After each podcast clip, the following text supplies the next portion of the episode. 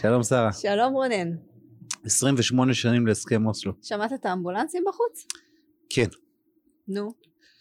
אז אני... מחזיר אותך לתקופות אפלות? לא, האמבולנסים האלה קשורים באמת לפיגוע שהתרחש מחוץ לבניין שלנו לפני כמה שעות, אז... איזה שעות? לפני כמה דקות? כמה דקות, אז השידור יעלה מחר, אז שלא תיבעלו, זה לא בשידור חי. אז... גם הבוקר היה פיגוע בצומת הגוש. כן, צריך להגיד, פיגוע דקירה, תודה לאל, נפגעים קל בלבד, מחבל חוסל, אבל... מורשת אוסלו. מורשת אוסלו, ממש. כן, הרעיון של להביא לפה מחבלים, לתת להם נשק, ולקרוא לזה הסכם שלום, זה פשוט דבר מדהים. אתה יודע, אני באמת, אנחנו מציינים בימים אלה, עשרים ושמונה שנים לנשק, איוולת הפשע הזה, באמת זה אפילו לא איוולת, זה פשע שנקרא הסכם אוסלו והסכמי אוסלו, ולפני כמה ימים ציינו שש עשרה שנים לגירוש, כלומר ל- ליום שנעלו את השער של כיסופים, וזה ממש רצף של תאריכים שהם ממש עוד קלון על ה- למדינה שלנו. את אומרת שזה מעשה, תפתחי לי רגע את זה, את אומרת לי שזה, שזה מעשה שהוא, שהוא מצעד איוולת, אז uh, מחמוד עבאס uh, יקירנו. אה, אתה רוצה את מחמוד עבאס? כן. רגע, אז תן לי להתקשר לא, אליו. זה, זה לא סתם מצעד איוולת. Uh, הוא אומר לנו, כן, הוא אמר לנו שישראל עשתה את השגיאה הגדולה ביותר בתולדותיה, כאשר חתמה על הסכם אוסלו. זה, זה מחמוד עבאס. זה, זה יותר... מתי אמר את זה? אלפיים ושתיים. זאת אומרת, זה, זה לא סתם, זה לא סתם איוולת רגילה. כן. כן, יש ברברה טוכמן בספר המפורסם של מצעד האיוולת, מספרת על... מדינות או עמים שעושים טעויות טרגיות, וזה טעות טרגית, זה פשוט טעות שהיא בלתי נסלחת, גם כל מי שהיה, היו לו עיניים בראשו היה מבין את, ה, את החומרה של העניין הזה. באמת את, ה, את השלטים של אל תיתנו להם רובים, שהיינו, הלכנו... גם אז קראו לזה הסתה. ברור, איזו הסתה, הסתה נוראית, אבל באמת ש, שאתה רוא, ראית את כל נבואות הזעם של סבא שלי, אני הייתי אז בת עשר, כן, אז לא היו לי נבואות זעם, אני בסך הכל הלכתי לצומת והרמתי שלטים, אבל ראית את כל נבואות הזעם של סבא שלי מתגשמות לך מול העיניים, רק ב, בעצימות פי עשר, כלומר או פי מאה, כי כשאנחנו דיברנו על אל תיתנו להם רובים, אז בסוף מה שחווינו היה הרבה יותר מזה. אבל אתה דיברת על, על מחמוד עבאס, ואני רוצה להגיד שגם את, אם, אם אתם מכירים את, את עמוס, סליחה, את האלוף במילואים עמוס גלעד, שהוא לא איש ימין, נכון? אי אפשר לחשוד בו בימניות, יש לו ספר מרתק שנקרא המטריה, אני ממליצה לכולם לקרוא אותו, והוא אמר על הסכמי אוסלו, שאחת הדוגמאות הקשות היא הסכם אוסלו, שנרקם ללא ידיעת אג... אמן, אגף מודיעין, ההסתרה הייתה כל כך גדולה, שמקסם השווא והשקר הזה, עלה לנו באלף הרוגים, עכשיו זה, זה לא אומר אליקים העצני, זה אומר עמוס גלעד, והוא אומר, אני אומר בפירוש, ערפאת לא, ערפאת התכוון למרחץ דמים, אלא אם כן היו מקבלים את תפיסת השלום שלו, שגם היא נועדה לחסל אותנו בסופו של דבר, שזה בעצם מה שאתה קראת, ש, שמחמוד עבאס אמר, זה, זה באמת... האמת שמי שאמר את זה גם, זה יפה היה יוסי בלין, הוא אמר על הסכם אוסלו, שהמבחן של אוסלו זה מבחן אדם, כן, ובמבחן אדם, אה, אה, הסכם אוסלו נכשל כישלון חרוץ, אה, אנחנו עם, כבר לא יודע כמה לספור, למה לייחס לאוסלו ומה לא לייחס לאוסלו, אבל נניח, מדברים על סדר גודל של אלף וחמש מאות נרצחים שאפשר לייחס אה, לאוסלו, ובעצם אני רוצה למסגר את, ה, את הדיון הזה, ש, של מה שאנחנו רוצים לעשות היום, בשאלה הקלאסית שבין ימין לשמאל, שבין אה, הכלה לבין התמודדות עם בעיה. בין, נקרא לזה, ב, לפני מלחמת העולם השנייה זה היה צ'מברלין שניסה להכיל את היטלר, לפייס אותו פייסנות, כן, לבין צ'רצ'יל שבא ואמר שיש בעיה צריך לפתור אותה כשהיא קטנה, לא לחכות שהיא תגדל. כן. וזה מזכיר שהדבר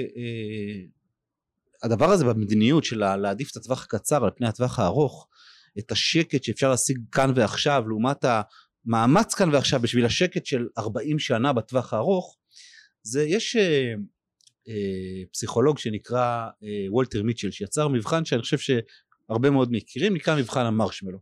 מה זה מבחן המרשמלו? לוקחים ילד קטן, בדרך כלל בן ארבע, ונותנים לו מרשמלו. ואומרים לו תשמע עכשיו עשרים דקות אסור לך לאכול את המרשמלו הזה. אם תמתין עשרים דקות תקבל עוד מרשמלו. עכשיו חלק מהילדים מצליחים לעמוד במבחן ולדחות את הסיפוקים שלהם, וחלק לא מצליחים ו...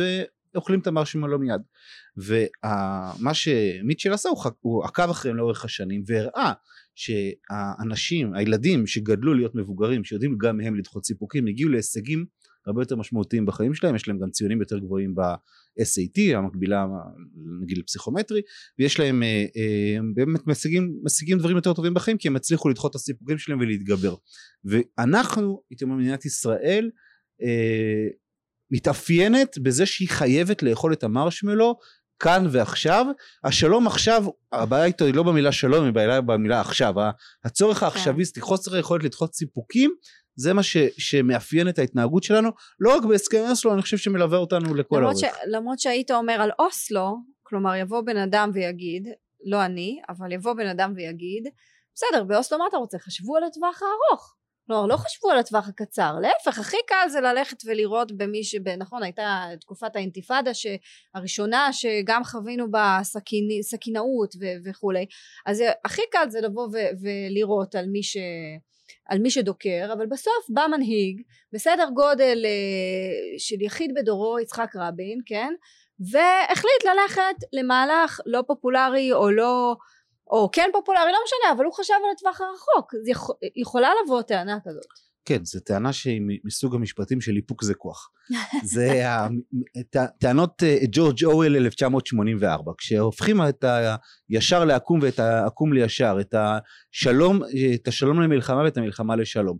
להביא מחבלים מתוניס, לתת להם נשק ולקרוא לזה הסכם שלום, זה מסוג הטיעונים שהצגת עכשיו. סבבה, זה, זה אגב מזכיר לי את המנטרה הידועה ששלום עושים עם אויבים. כן, בוודאי. זה מאותו בית ספר של אורוול, אבל... או קורבנות השלום. או כן, קורבנות כן, השלום. כאילו השלום, תחשבי שנייה, אני צם אחרי מונח הזה, קורבנות השלום. זאת אומרת, השלום הוא מזבח, שצריך להקריב עליו קורבנות אדם. זה, זה, זה... כשאומרים שלום עושים עם אויבים זה נכון, אבל עושים אויבים אחרי, שהם, אחרי שהם נכנעו. עושים מובסים, בדיוק. בסדר? אחרי שהם נכנעו ומתחננים. כן. לשלום עושים איתם שלום. מישהו קטע את המשפט באמצע. כן. שכח, קורה. אבל אני חושבת, אני חושבת שהסיפור הזה של איפוק זה כוח, זה השקר הזה של איפוק זה כוח, זה משהו שמלווה אותנו, ואנחנו רואים את זה ממש כחוט השני לאורך כל... כל מיני סוגיות ליבה פה בחברה הישראלית, יכולת לראות את זה, באמת, בוא, יכולת לראות את זה על מחבלים ש, שברחו עכשיו מכלא גלבוע. כן, אפשר להגיד שהבעיה הייתה שהסוערת נרדמה שם כן. בלילה, לא. הבעיה התחילה בגילוי של, של נדמה לי ליאור לוי, לירן, לירן, לירן לוי, לוי, סליחה. כתב מצוין של וואלה, מצוין. וגם ערוץ עשרים. הוא היה בערוץ עשרים, הוא חשף את זה בערוץ עשרים. בוא, בוא נספר שנייה מה הוא חשף, כי אני חושב שזו הבעיה. הבעיה הייתה, זה שבבית הכלא הזה סרסרו בנשים, על פי הדרישות של המחבלים. המחבלים ניהלו את הכלא, והם רצו בנות יפות שישמרו עליהם. אז בחרו את הבנות היפות על פי הדרישות שלהם, והם הטרידו אותה מינית.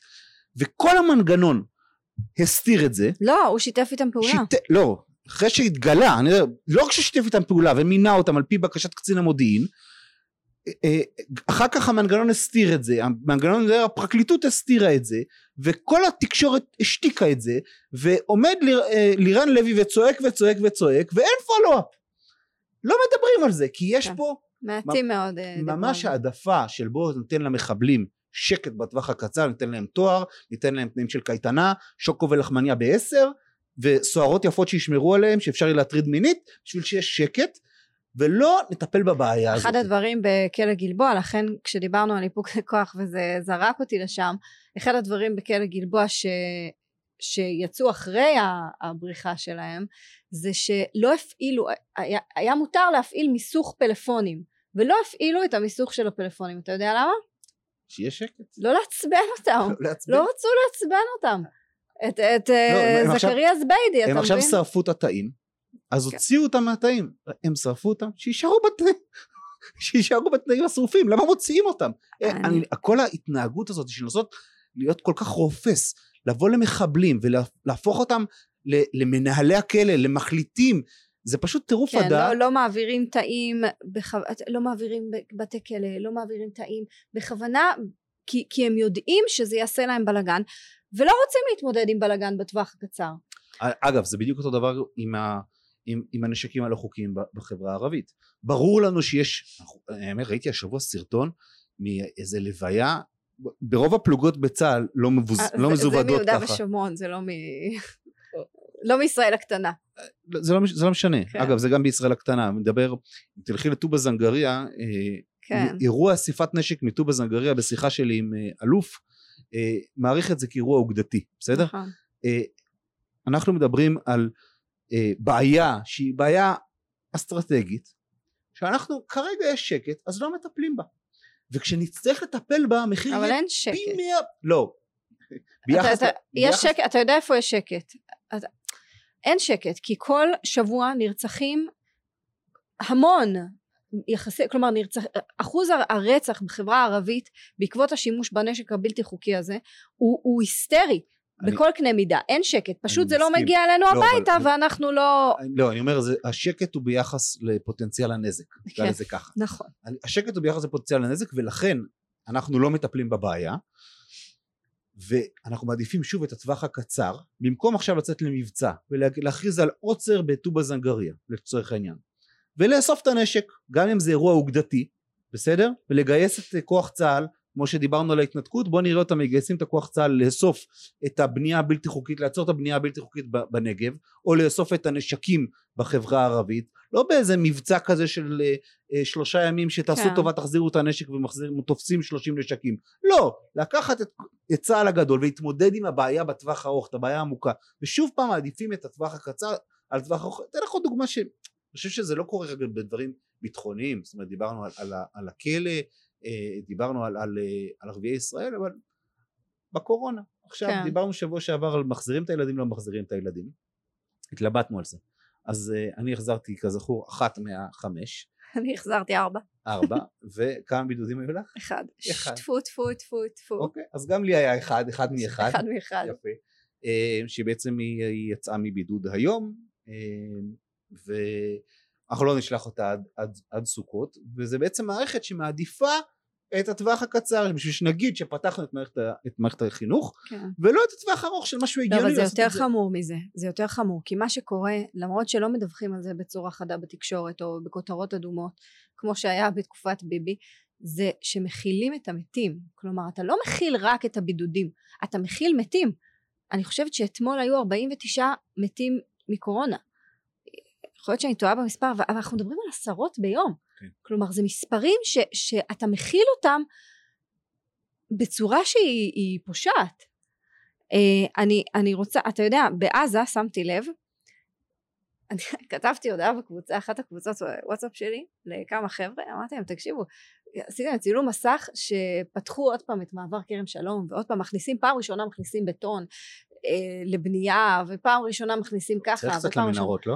ואז אמרתי, תקשיב, אני מאוד מקווה שזה חלק מאיזה תרגיל מתוחכם של ישראל, שעכשיו אני מפנק, מפנק, מפנק, ואחר כך אנחנו, אתה יודע, כ- כדי, פשוט, אבל זה לא הולך לשם, אבל... כי אם לא, אני פשוט לא מצליחה להבין, אתה יודע, הרגו, הרגו חייל, בצורה, באמת, דיברנו על זה, את, את בראל, הרגו חייל, יורים, זה פעם, אני חושבת זה ערב שלישי ש, שיורים בשעה תשע, נכון? הג'יהאד האסלאמי אוהב לראות בשעה תשע לעבר סדרות, יש אש מקלעים לעבר סדרות, בלוני תבערה בלי סוף, ואנחנו ממשיכים לפנק, אז או שיש פה איזה תרגיל מתוחכם, או שאנחנו לגמרי לוזרים.